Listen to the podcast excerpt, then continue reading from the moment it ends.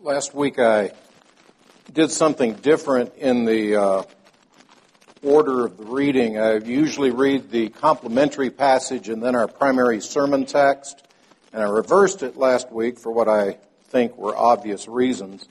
But I think I'd like to follow that pattern again this week. I want to look at Leviticus, which is our sermon text first in the reading of the Scriptures, and then we'll turn to 2 Corinthians chapter 5 and follow that order.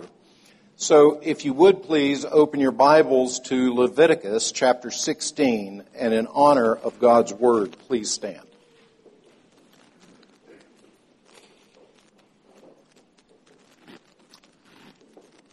Leviticus chapter 16, beginning in verse 1, hear God's Word. The Lord spoke to Moses after the death of the two sons of Aaron, when they drew near before the Lord and died. And the Lord said to Moses, tell Aaron your brother not to come at any time into the holy place inside the veil, before the mercy seat that is on the ark, so that he may not die. For I will appear in the cloud over the mercy seat. But in this way Aaron shall come into the holy place, with a bull from the herd for a sin offering and a ram for a burnt offering. He shall put on the holy linen coat, and shall have the linen undergarment on his body, and he shall tie the linen sash around his waist, and wear the linen turban. These are the holy garments. He shall bathe his body in water, and then put them on. And he shall take from the congregation of the people of Israel 2 male goats for a sin offering, and 1 ram for a burnt offering. Aaron shall offer the bull as a sin offering for himself, and he shall make atonement for himself and for his house. Then he shall take the 2 goats, and set them before the Lord at the entrance of the tent of meeting. And Aaron shall cast lots over the 2 goats, 1 lot for the Lord, and the other lot for Azazel. And Aaron shall present the goat on which the lot fell for the Lord, and use it as a sin offering. But the goat on which the lot fell for Azazel shall be presented alive before the Lord to make atonement over it, that it may be sent away into the wilderness to Azazel. Thus far in the reading of God's Word, please turn to 2 Corinthians chapter 5, beginning in verse 16, and reading through chapter 6 and verse 2. Continuing in the reading of God's Word. 2 Corinthians chapter 5 and verse 16, from now on, therefore, we regard no one according to the flesh. Even though we once regarded Christ according to the flesh, we regard him thus no longer. Therefore, if anyone is in Christ, he is a new creation. The old has passed away. Behold, the new has come. All this is from God, who through Christ reconciled us to himself and gave us the ministry of reconciliation. That is, in Christ, God was reconciling the world to himself, not counting their trespasses against them, and entrusting to us the message of reconciliation. Therefore, we are ambassadors for Christ, God making his appeal through us. We implore you, on behalf of Christ, be reconciled to God. For our sake, he made him to be sin, who knew no sin, so that in him we might become the righteousness of God. Working together with him, then, we appeal to you not to receive the grace of God in vain. For he says, in a favorable time I listened to you, and in a day of salvation I have helped you. Behold, now is the favorable time. Behold, now is the day of salvation. Thus far in the reading of God's Word, let us pray. Father, as we have read, we come to the hearing of your Word. And Lord, would you speak to us through that Word? Make us alive by your Spirit. Change our hearts to be more conformed unto the image of our Savior, in whose name we pray. Amen. Please be seated.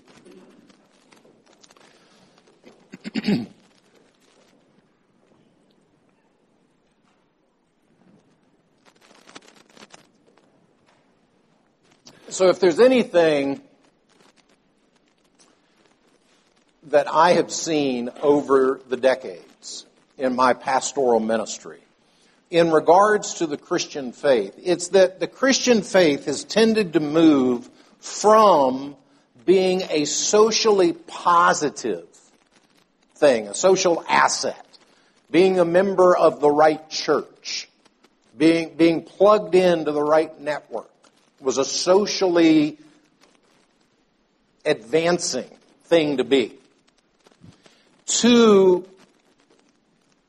being associated with an evangelical church, a church which believes the Bible is the Word of God, is at best irrelevant, and at worst, it's a social detriment. In other words, in certain corporate C-suite levels, you don't talk about Jesus. In the office place, you keep your religion to yourself.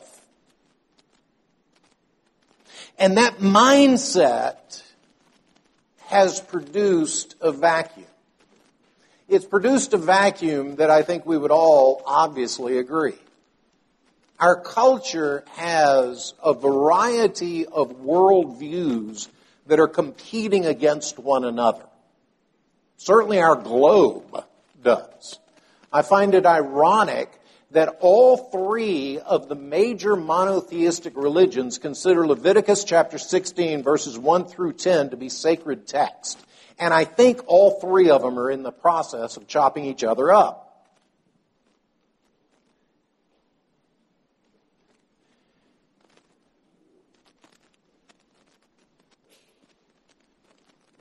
To have the mind of Christ means to be shaped weekly by His Word.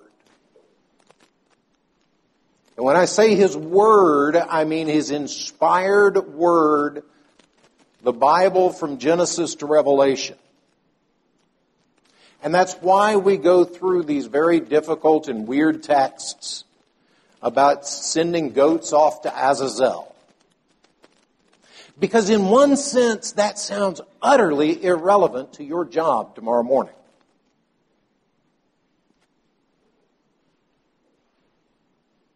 And in another sense, that daily, weekly leaning in will transform your mind. So that when Paul says, let this mind dwell in you richly, which is yours in Christ Jesus, he means that you and I, shaped by His Word, shaped by our weekly encounter in His Word, shaped by our weekly encounter with Him, are going to be changed Sabbath by Sabbath, day by day, moment by moment. And that's Aaron's core principle that he needs to understand as we look at our text this morning. Because in the first 10 verses of this text, you will see an emphasis on the holiness of God. That God before whom Aaron is about to come. Look again at the first 2 verses of chapter 16. 3 times in 2 verses, death is threatened. And verse 1 starts in the context of Leviticus chapter 10. After God had killed Nadab and Abihu, the word of God came to Moses and Aaron, just in case you forgot. That when God says, mess with my tapestry, and you will come under my judgment. We must see that the God before whom we come is a God who is holy. That's Isaiah's vision. When he sees God, he cries out, I am undone. Because he sees the seraphim crying out daily, holy, holy, holy is the Lord, God of hosts. And you see the emphasis on that here in the first 2 verses of Leviticus chapter 16 and the approach to God. This absolute central emphasis on holiness. Now, to understand again what our overall story is. It's fascinating to me. It's like the Scripture really, it just tells one story. It just tells this story in an unfolding way again and again and again. But the story that the Scriptures tell, the story is that God created the earth to be good. The relationship with the creation to be good. The relationship with the creatures to be good. The relationship with Him to be good. And our first parents rebelled. They sinned. They took of the fruit that He had said, don't eat. And they ate. They were cast out of this perfect place. And an angel was sent to guard the gate with a flaming sword. There is no way back into Eden. And then the story develops of God calling out a people to Himself, and now the tabernacle has been built. The tabernacle is exactly the tapestry of creation. The colors, the sky, all of these things. It's a picture of a garden, and it's a way how to get back into the garden, into the holy place, this place of gold and treasure, this rich fellowship and dwelling with God, where the table of showbread is, right before the ark, and the bread that is laid out on the table symbolizing God feasting together with each of the 12 tribes of Israel, and the golden candlesticks that cast the light of God's presence on this beautiful table, and the mercy seat, and all of these things, this place of peace. And it's in the middle of the wilderness. It's in the tabernacle. It's traveling with the people through the dangers. They're all camped around it. But this is their God. This is Eden. This is how to come back home. And at the end of Exodus, of course, you remember that Moses is standing outside the tabernacle and can't get in. The glory of God fills the tabernacle. And Moses stands alone, barred from that presence with God, until God shows the children of Israel how to follow the priest Aaron and his sons and build up to this great day that we are entering into in Leviticus chapter 17. We're just preparing for it in Leviticus 16, but in Leviticus 17, entering into Yom Kippur. The Day of Atonement. The great day when God says, Israel is at peace. That great day that they are all looking forward to, when they can come back into presence and fellowship with God. But you know Israel's problem, and your problem, and my problem, is we would like to have fellowship with God on our own terms.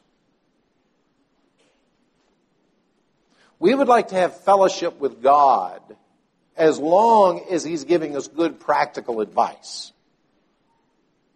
We would like to have fellowship with God as long as He's comforting us in our troubles.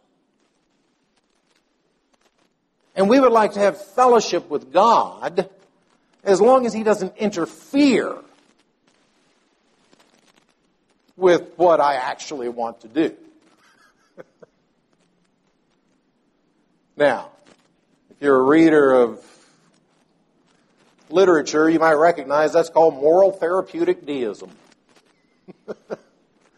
Just tell me what to do, make me feel better when I hurt, and leave me alone the rest of the time. That's our God.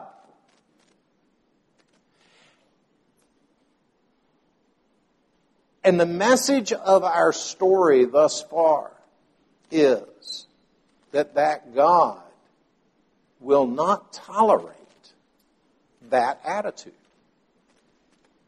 The God of this Bible, the God of heaven and earth, the God that is presented to us here, is a God who, A, just wiped out Nadab and Abihu for their unholiness, But B should have also wiped out Aaron and Eleazar and Ithamar, because all of our priests failed on day one. All of them dropped the ball. And that consuming fire that came across the mercy seat, that came out from the presence of God, that consuming fire should have annihilated all five. That's the wonder of that story. And as if Aaron needed any reminding, he's reminded that you are approaching a holy God.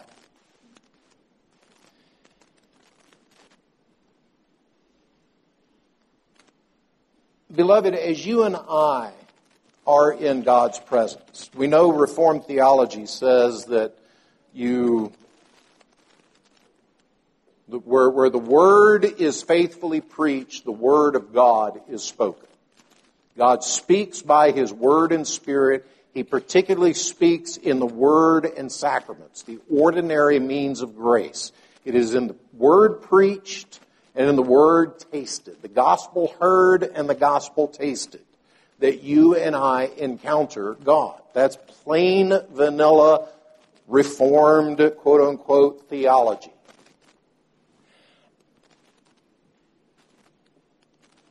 But I wonder if that's what goes through our own minds when we sit under the preaching of the Word.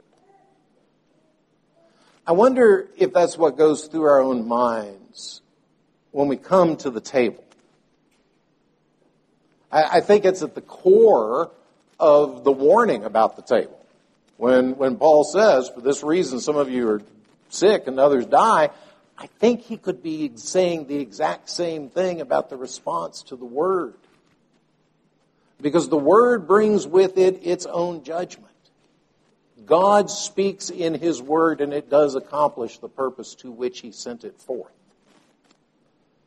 And God's word here to Aaron and to all the children of Israel ever after is, remember, you are coming into the presence of holiness. And I do find it very ironic, if you notice in verse 3, the juxtaposition between, I will kill you because I dwell over the mercy seat.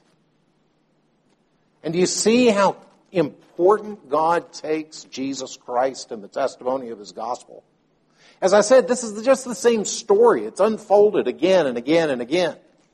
The story of a substitute, the story of a perfect sinner, the story of a lamb who takes away the sin of the world, the story of a second Adam who will come and take your sin and my sin, the story again and again and again of, yes, this world is a hot mess,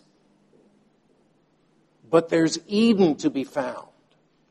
There's Eden to be lived. But beloved, you must first see that Eden is, at the heart of that Eden, is a holy God. And of course, that leads to the second point, which is an unholy priest. And you'll notice the first thing that Aaron is to do is to come before God not in the breastplate and the ephod. The text specifically says, his linen garments. He's to come to God representing his own sin and the sins of his household with a bull and a ram. He's to come before God recognizing his own sinfulness. Now, I can tell you, and I bet probably any parent could say the same story.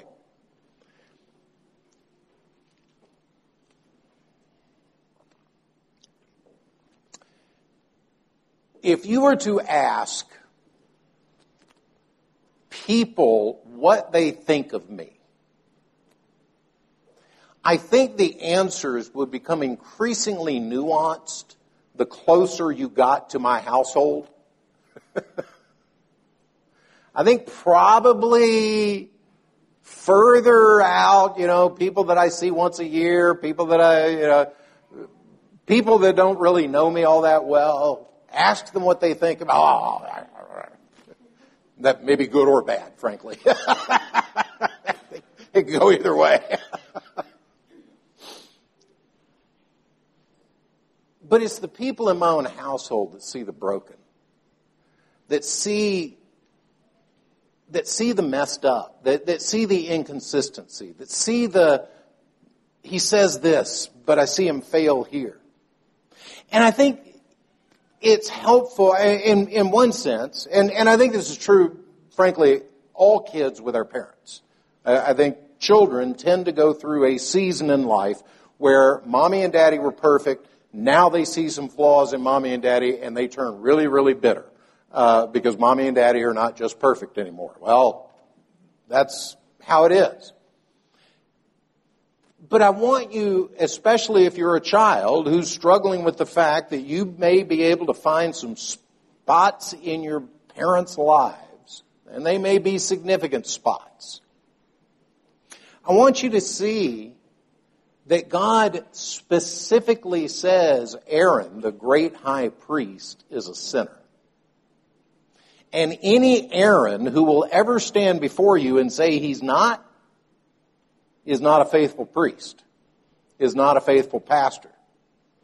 And I think it's a means of grace even there, that God gives to us flawed people. And as I was thinking about this passage, or about this point, it drew my mind to 1 Kings chapter 15. And this is when Abijam begins to reign over Judah. And the text goes on, he walked in all the sins that his father did before him. His heart was not wholly true to the Lord his God as the heart of David his father. Nevertheless, for David's sake, the Lord his God gave him a lamp in Jerusalem, setting up his son after him and establishing Jerusalem, because David did what was right in the eyes of the Lord and did not turn aside from anything that he commanded him all the days of his life, except in the matter of Uriah the Hittite.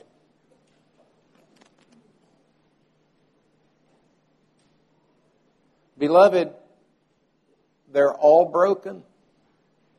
The Bible makes a point of reminding us of the broken so that only one character can stand out. Only one person can stand out.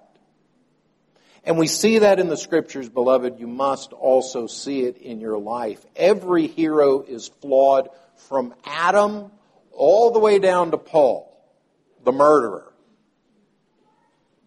Every hero is flawed, except the one that is held forth. Final thing I want to draw your attention to in this passage is this Azazel, because this is something that plenty of ink has been spilled on.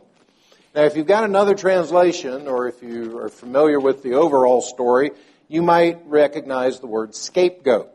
Actually, it does not appear in your Bibles. The word is literally Azazel, and nobody knows what it means. And so that's why earlier they translated it as scapegoat, because they wanted to draw the attention to what the goat is doing.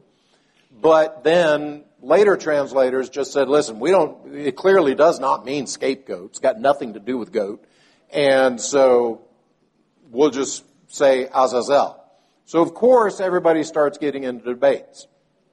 What does it mean to be sent to Azazel? Is this a demon that lives in the wilderness? Is Azazel the retributive aspect of God's justice? Is Azazel a cliff, a geographic location that they're to launch the goat off of? What is Azazel? Here's where I want to leave you. Succinctly and pithily. I don't know, and neither does anyone else. And here's why I think that is beautiful. The Bible is a tapestry, a story that is given to us whose weaver is far beyond our mind. There are themes that run throughout the Scriptures that we are continuing to unfold. We're continuing to explore these themes thousands of years later. These same songs that we have sung were written by people who understood it in Psalm 103, people who have clung to it in the storms of their lives for thousands of years, people who have gone to the lions and people who have gone to the hangman, people who have gone to their deathbeds and prisons. Because this is somebody else's story. And sometimes when you come up against someone else's story, a tapestry that I did not weave and that I had no hand in creating, you're going to find sections of that tapestry that you just don't have any idea. And I'll give you two examples. Not don't have any idea, but certainly if the Christian doctrine of baptism was a man-invented doctrine, was a human-invented doctrine, do you think that we would have so many different arguments about it? Of course not. Somebody would have said, this is precisely what to do, when to do it, and how to do it, and why to do it. Somebody would have jotted that down for us. Instead, we come as Christians to a Bible that says, go therefore and baptize, teaching them. Go therefore and disciple, teaching them, baptize in the name of the Father, Son of the Holy Spirit, teaching them to obey all that I've commanded you. Sorry. We come to the doctrine of baptism already there, and we try to understand it. The same thing with the Lord's Supper. We know that the Lord's Supper is there. 1 Corinthians 11. We know that this is a sacrament of the church. What's the relationship of the Lord's Supper in all its elements and everything else? Plenty of arguments have come around that, but it's a doctrine that was given. And this Azazel is another one of these things that we don't know. And frankly, I'm not interested in arguing about, because there's plenty of interesting theories, and I can point you to all of them.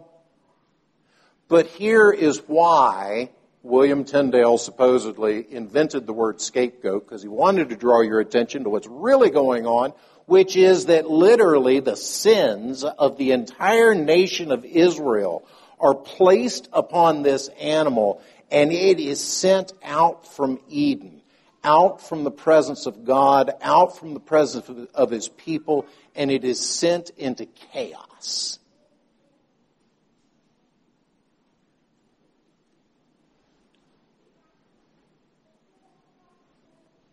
And Paul says Jesus did that for you. Jesus bore your sin and went outside the camp.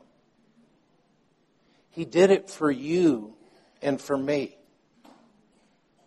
And beloved, that is the heart of this approach to God.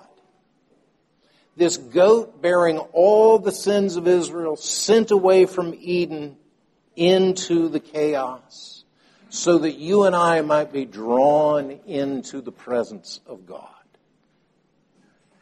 And we see again and again and again in each of these various facets of the only story ever worth telling. We see what Jesus has done.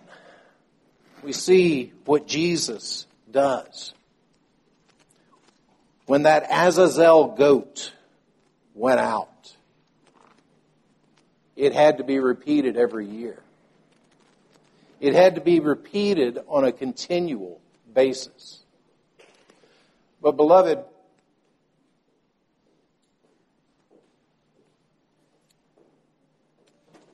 the Lamb of God who took away the sin of the world, the Lamb of God who continues to take away the sin of the world, gives to you and me not a re-sacrificing of any masses.